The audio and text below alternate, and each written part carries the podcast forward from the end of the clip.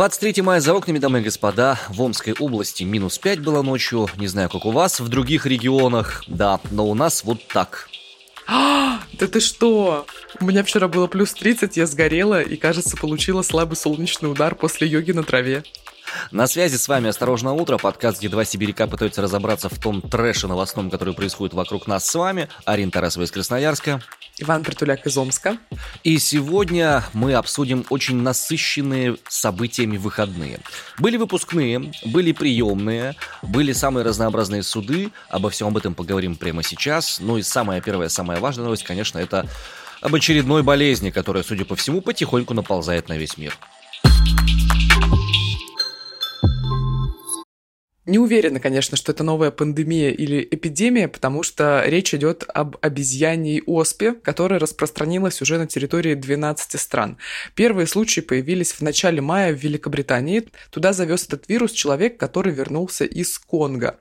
Вообще оспа обезьян – это заболевание эндемик, которое распространяется исключительно на территории Африки. Там были случаи, когда заболевало большое количество человек, типа более сотни и так далее, но в принципе заболевание не такое, как коронавирус, то есть оно проходит само. Например, человек болеет там в течение трех недель, и заболевание как бы сходит на нет. Ну, грубо говоря, как простуда, которая проходит за 7 дней. Ну, это если совсем грубо говоря. Всемирная организация здравоохранения говорит о 92 случаях обезьяньей оспы подтвержденных. И заражения зафиксированы в 9 европейских странах, а также в США, Канаде и в Австралии. Минздрав российский говорит о том, что в России случаев нет, намеков на то, что эти случаи появятся, тоже нет, потому что с большинством стран стран, в которых, ну, вернее, со всеми странами, в которых э, случаи э, обезьяньей оспы уже зафиксированы, у нас прямого авиасообщения нет. В ВОЗ отметили, что сейчас работают над тем, чтобы понять степень распространения и причины вспышек оспы обезьян, и болезнь распространяется при тесном контакте. То есть большому риску заражения подвергаются сексуальные партнеры, члены семьи, работники здравоохранения и так далее. А среди симптомов лихорадка, головная мышечная боль, увеличение лимфатических узлов, озноб, усталость и боль в спине. Ну, похоже, как будто на очень многие другие заболевания. Похоже. Боль в спине вообще, мне кажется, не симптом абсолютно. У меня уже давно такая, наверное. Вань, и у меня. Ну, ну тебе-то, у тебя там все новое сравнительно. Вообще, ты знаешь, что важно сказать, что э, вирус передается, во-первых, от обезьян и грызунов, от африканских белок и луговых собачек. А вот, он передается от них человеку, а дальше уже при тесном контакте от человека к человеку непосредственно. В настоящий момент э, известно, что одним из первых пациентов стал 9-летний мальчик, в семье у которого были те самые луговые собачки. Где-то в Африке это дело происходило. Э, как бы у его считают пациентом 1 или пациентом 0 в рамках вот этого того, что происходит. Ну и плюс, опять же, считается, что стартовая обыкновенная прививка от оспы является достаточно неплохим средством профилактики. Но другое дело, что учитывая что, в принципе, оспу в мире вообще победили, как бы, несколько десятков лет назад, прививки от оспы у многих людей сейчас уже просто нет, ее просто не делают. Это у нас с вами на плече вот эта вот штучка еще сохранилась, там, да, поколение людей из СССР. А у более свежих поколений таких вещей уже нет, и они становятся потенциальными жертвами этого заболевания. Ну вот у меня все еще эта штучка есть, но вот, как я уже сказала, что Минздрав и Роспотребнадзор выпустили официальные заявления о том, что в России России случаев заболевания не выявлено, и в Роспотребнадзоре сочли риск завоза крайне низким. Но на всякий случай усилили меры санитарного контроля. Переместимся в другую страну, в городе Энергодар, который находится в Запорожской области Украины, сейчас, который находится под контролем вооруженных сил Российской Федерации, совершено было покушение на народного мэра, как пишут украинские телеграм-каналы, Андрея Шевчика. Есть дом, улица Курчатова, 38. Там проживает глава администрации Андрей Шевчик. Глава администрации появился на этом месте благодаря появлению в городе э, российских вооруженных сил, соответственно.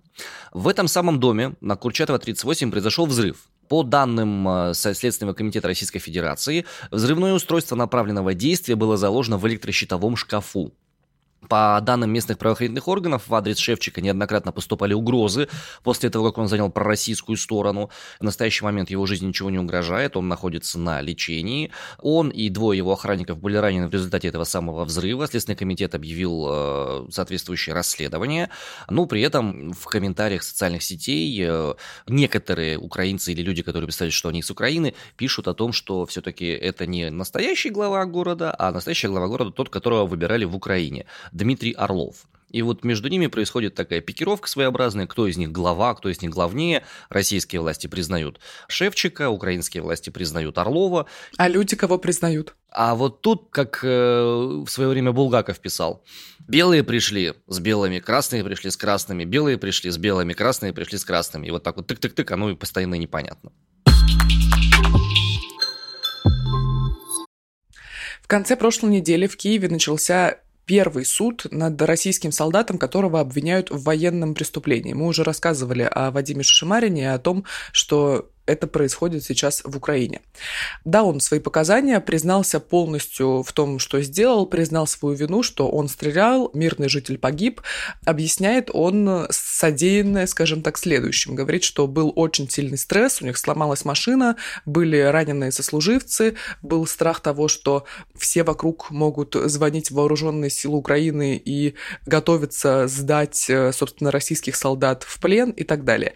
И ты знаешь, прозвучало очень любопытная цитата и очень достаточно знаковая цитата Вадима Шишимарина, которую произносят многие на самом деле медиа, российские, украинские. Он сказал вот что. «Выстрелил, чтобы от меня отстали». Почему он так сказал, собственно? Приказ Шишамарину отдавали непосредственно в автомобиле, в котором они ехали, некто старший по званию, и по рассказу самого Шишамарина, все, кто ехал в этом автомобиле, они как бы его подталкивали к тому, чтобы он это сделал, потому что у всех был страх того, что мужчина, непосредственно в который попал Шишимарин, он звонит вот здесь сейчас буквально в ВСУ, чтобы их сдать, и их забрали в плен. Здесь стоит отметить, что в условиях военной спецоперации крайне сложно подтверждать истинность тех или иных утверждений людей в ней участвующих или около нее что-то говорящих. Это важно нам проговорить в настоящий момент. Шишимарин полностью признает вину, что он стрелял э, мирный житель дедушка украинский погиб, какая позиция прокуратуры и адвокатов. Прокуратура просит пожизненное заключение за военное преступление, непосредственно нарушение законов и обычаев войны, а именно преднамеренное убийство мирного жителя. Дело в том, что действия были специальными, по мнению прокуратуры, было намерение убить человека, потому что тот мог сдать э, непосредственно российских солдат в вооруженные силы Украины. Адвокаты не отрицают, что Шишимарин стрелял, но говорят, что это было непредумышленное убийство, хотя бы из-за того, из каких условий стрелял Шишибарин. То есть они ехали в машине с пробитым колесом, он стрелял из неудобной позы и, как он уже сам сказал, стрелял, чтобы от него отстали. Это был неприцельный выстрел на поражение, и поэтому, собственно, адвокаты говорят, что на пожизненное они не согласны. Согласны лишь на 5 лет, и по делу о военном преступлении просят Шишимарина оправдать.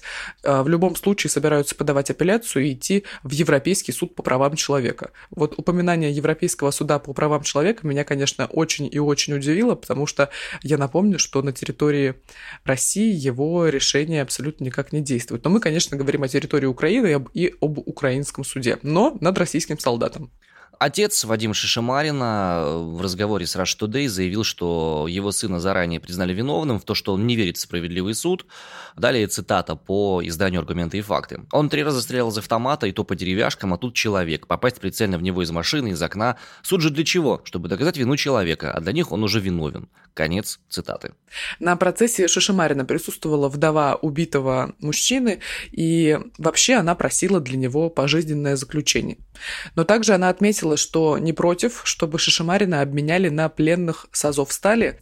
А некоторые депутаты также э, заговорили о специальном законе, который запретит обмен пленных на нацистов, националистов, неонацистов и всех прочих. Собственно, за такую категорию людей считают пленных с Азов стали. Любопытная деталь первого суда над российским солдатом вот в чем. Он вызвал огромный резонанс в прессе и большой интерес непосредственно прессы в целом. Вообще, изначально первые слушания проходили в районном суде Киева. Он достаточно небольшой, и пришло около 100 журналистов, даже больше 100. Это по информации корреспондента русской службы BBC, иностранного агента в России, и заблокирован сайт этого медиа тоже в России.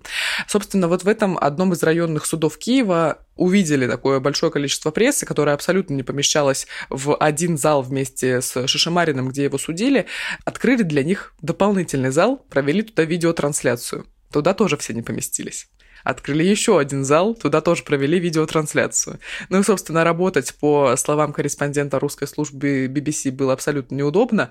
Вот. И следующее слушание, непосредственно сегодня, которое состоится, должны озвучить там приговор. Оно пройдет в Киевском апелляционном суде с большими залами. Мне показалось, что это такая достаточно ну, знаковая деталь, когда для прессы открывают дополнительные залы, чтобы все журналисты, желающие попасть, могли увидеть все происходящее.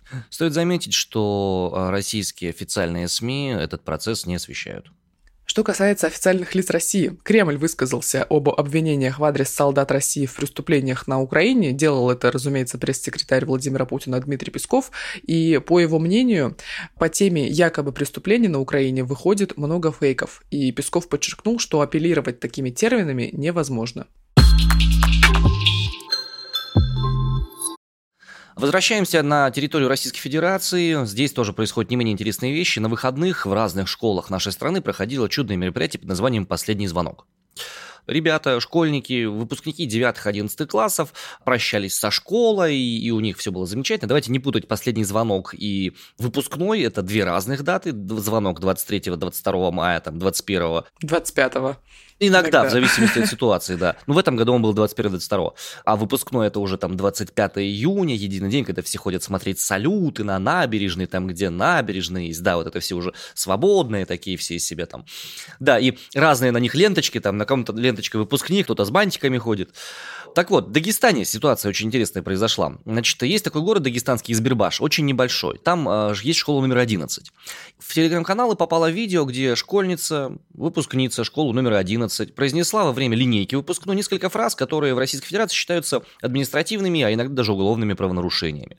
Она произнесла пацифистский лозунг, сравнила президента с мифическим существом и восславила особым образом соседнее братское государство, которое сейчас денацифицируют.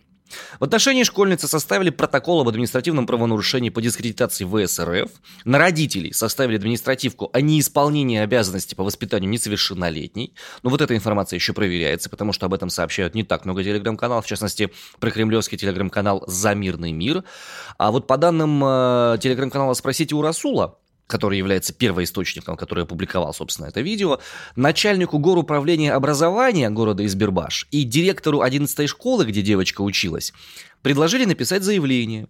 Ах, если бы это был конец. Отнюдь. История, она буквально развернулась в, не знаю, там, с, с пулеметной скоростью. Очень быстро это произошло.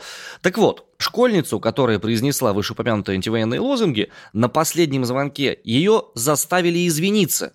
И вот как это звучит? Я Альбекова Зухра, ученица 11 Б класса с 11 средней школы города Избербаш. Очень сожалею за свой последний поступок, совершенный на празднике последнего звонка. Я просто хотела привлечь к себе внимание. Последнее время я переживала из-за экзаменов и на фоне всего этого поругалась своей мамой. Я признаю свою ошибку и извиняюсь за то, что испортила всем праздник. Видео это опубликовал прокремлевский телеграм-канал. Называется он «Дагестанский из...» через букву Z, известие. Ну, собственно, школьница извиняется на этом видео, выглядит на крайне, конечно, напуганно, и не знаю даже, как это комментировать, вы сами все слышали. Да, казалось бы, школьники вне политики, а ты ж посмотри. Дети вне политики, да, абсолютно никак они не должны ее касаться, по словам вроде как нашей власти. Ты знаешь, что еще примечательно, что это произошло именно в Дагестане, это же супер лояльная вообще территория, казалось бы, для российской власти, как будто там, ну, по неофициальным данным, 95% за, а 5% они там Никто о них не знает, где они и почему они против. Но это еще не все. Это вот у нас уже сознательные школьники, выпускники. Относительно сознательные. Да, давай будем откровенны, относительно сознательные. Ну, у которых уже явно сформировалось свое мнение. Но сейчас я вам расскажу о выпускниках начальных классов. А в школе города Новозыбков, это Брянская область, прошел выпускной начальных классов. И дети, которые только что закончили четвертый класс, исполнили замечательную песню. А на земле но если главный командир позовет последний бой,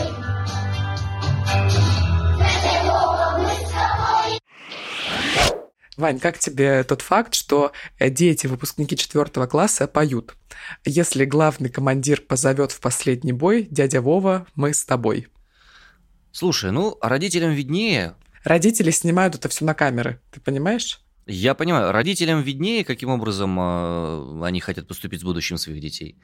Поэтому сколько угодно, пожалуйста. Меня другое смутило в этой во всей истории. Э, песня, она уже у нас звучала в Чите, она звучала у нас еще много где. Меня больше всего смущает видео с этой песней. Я, конечно, не большой специалист, и пусть я имею отношение к культуре. А, ты про тот самый жест? Да, но просто как-то так парадоксально, уже на втором видео с этой песней дети на словах «Дядя Вова, мы с тобой» делают какой-то такой странный жест, как будто бы вот они одной рукой от сердца куда-то вверх двигают. Ага. И вот если присмотреться, то это вызывает странные ассоциации, как будто что-то подобное уже видели, но не совсем понятно где. Вот э, желающие могут посмотреть самостоятельно, сделать свой собственный вывод, как бы я не навязываю, но меня смущает. Хореография странная. Видео есть в телеграм-канале «Осторожно, новости». Тоже, что любопытно, оно буквально обрывается на этом жесте, так что там можно уловить буквально долю секунды вот этого жеста. Так что всем желающим рассмотреть, приглашаем в телеграм-канал «Осторожно, новости». Можете это сделать самостоятельно.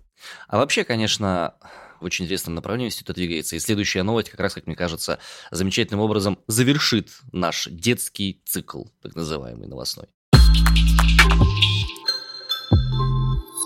22 мая на Красной площади. Господин Зюганов, наконец, у него случился... Товарищ! Прошу Алина, прощения. не господин. Господ всех расстреляли в 30-х.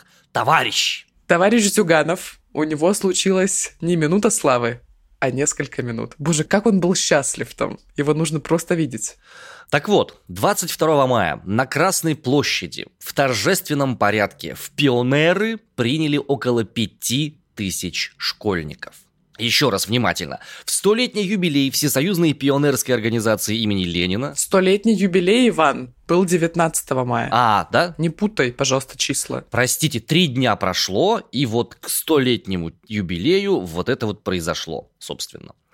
Пять тысяч детей в красных галстуках, в красных э, пилотках, пели, танцевали, пели коммунистические песни, стояли около них люди довольные, родители стояли, Красная площадь, Красная стена Кремля, красные флаги, люди в красном, красные знамена юнармии, береты вот эти вот. И вот они все принимали, школьников принимали. Все там были, все, кто должен. Клялись в верности делу Ленина и Компартии на служение отчизне и народу. Да, вот это абсолютно особенный момент. Я хочу, чтобы мы с вами это услышали. Вступая в ряды пионерской организации.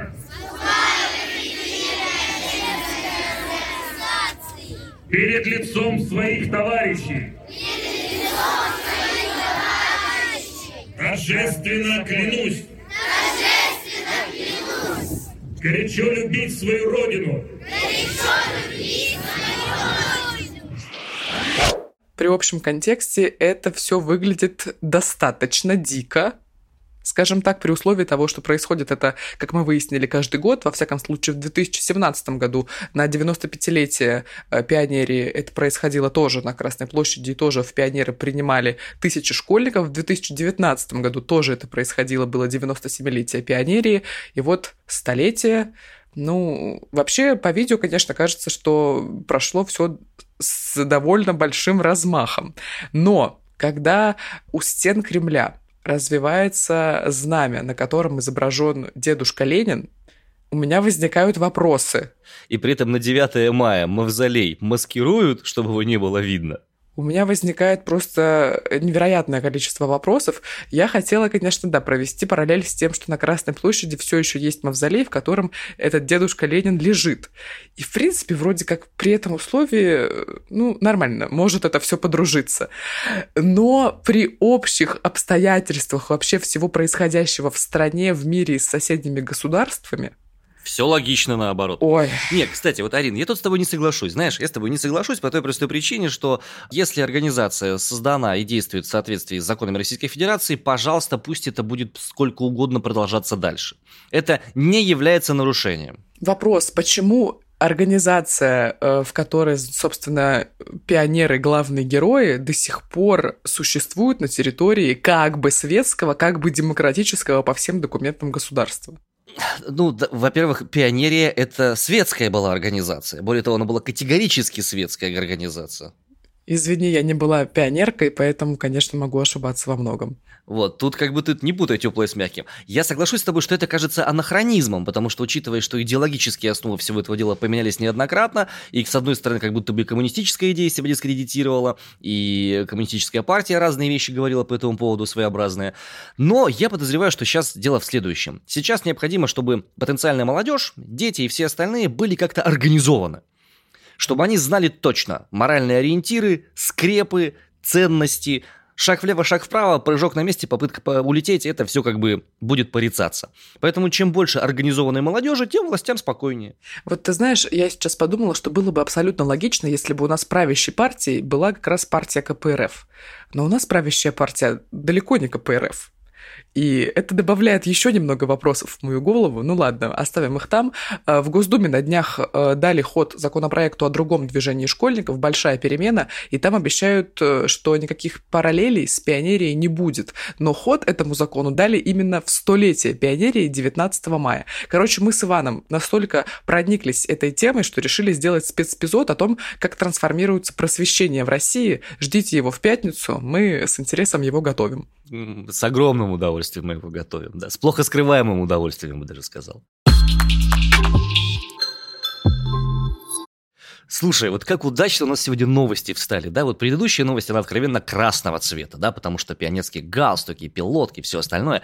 И вновь продолжаются новость про цвета. В России как будто бы началась охота на цвета. Не на цветы, а на цвета. В московском детсаду родители поссорились из-за украшений зала на выпускной. Опять же, выпускной, да? А поводом стали желто-синие шарики. Представьте себе, столичный детский садик 1272 организовывает выпускной для малышей. Ну, то бишь там дети, которые еще в школу не ходят, им там 4-5 лет плюс-минус. Украшение зала было без красных шаров. Были золотые и синие шарики. Самые дешевые, которые я знаю, э, по крайней мере у нас вот в детском садике, куда мы младшие ходят. Одна из мам, увидев золотые и синие шарики, не поняла. Сказала, а это Извиняюсь, украинская пропаганда, она сказала. Далее цитата. Она заявила, что у нас цвета флага страны, которую нельзя называть. Она сама докупила шары красного цвета в форме звезд и принесла на праздник.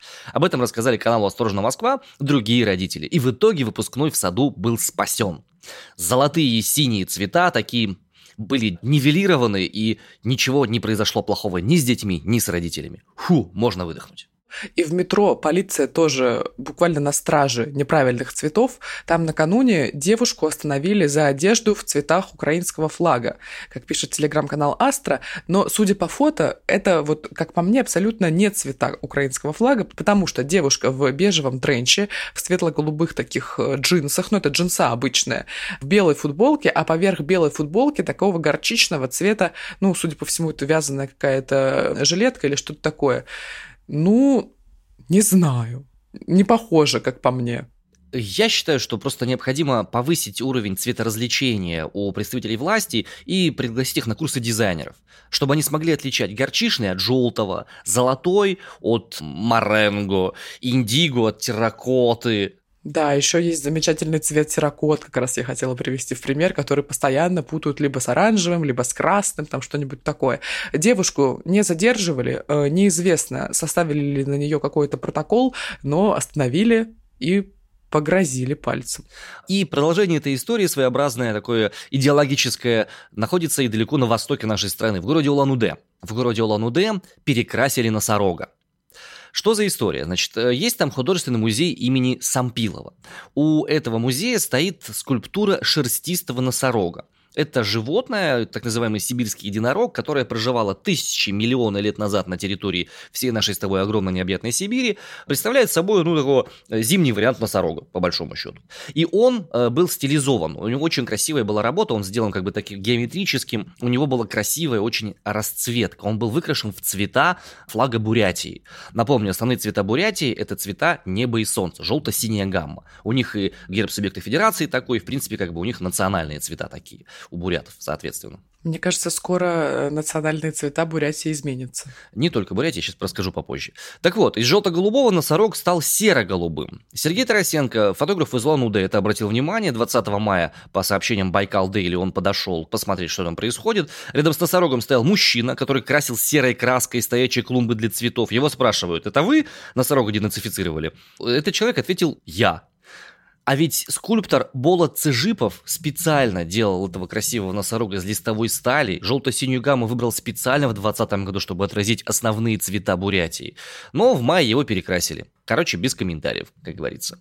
Рекомендую обратить внимание всем, так сказать, людям, кто очень сильно хочет цвета новые обнаружить, каким-то образом их там денацифицировать, что-то с ними хорошее сделать. Вы обратите внимание, пожалуйста, на гербы Тюменской, Новосибирской, Томской области, Ставрополья, ну и где-то еще порядка 25 субъектов Российской Федерации, потому что как-то так получилось, что уж ну очень многие регионы ценят небо над головой и золотую пшеницу, которую они высаживают вот в своих регионах. Такая вот какая-то засада, понимаете, а вот не успели вот 80 лет назад они сориентироваться вовремя, не успели. Знали бы, конечно же, так не сделали бы.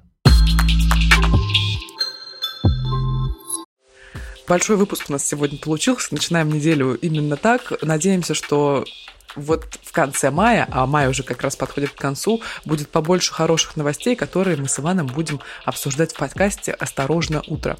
Слушайте нас на всех удобных подкаст-площадках. Это и Apple подкасты, и Google подкасты, Яндекс Музыка, на YouTube мы тоже есть, и ВКонтакте нас можно слушать. Прощаемся, до завтра. Всем пока. Пока-пока, дорогие.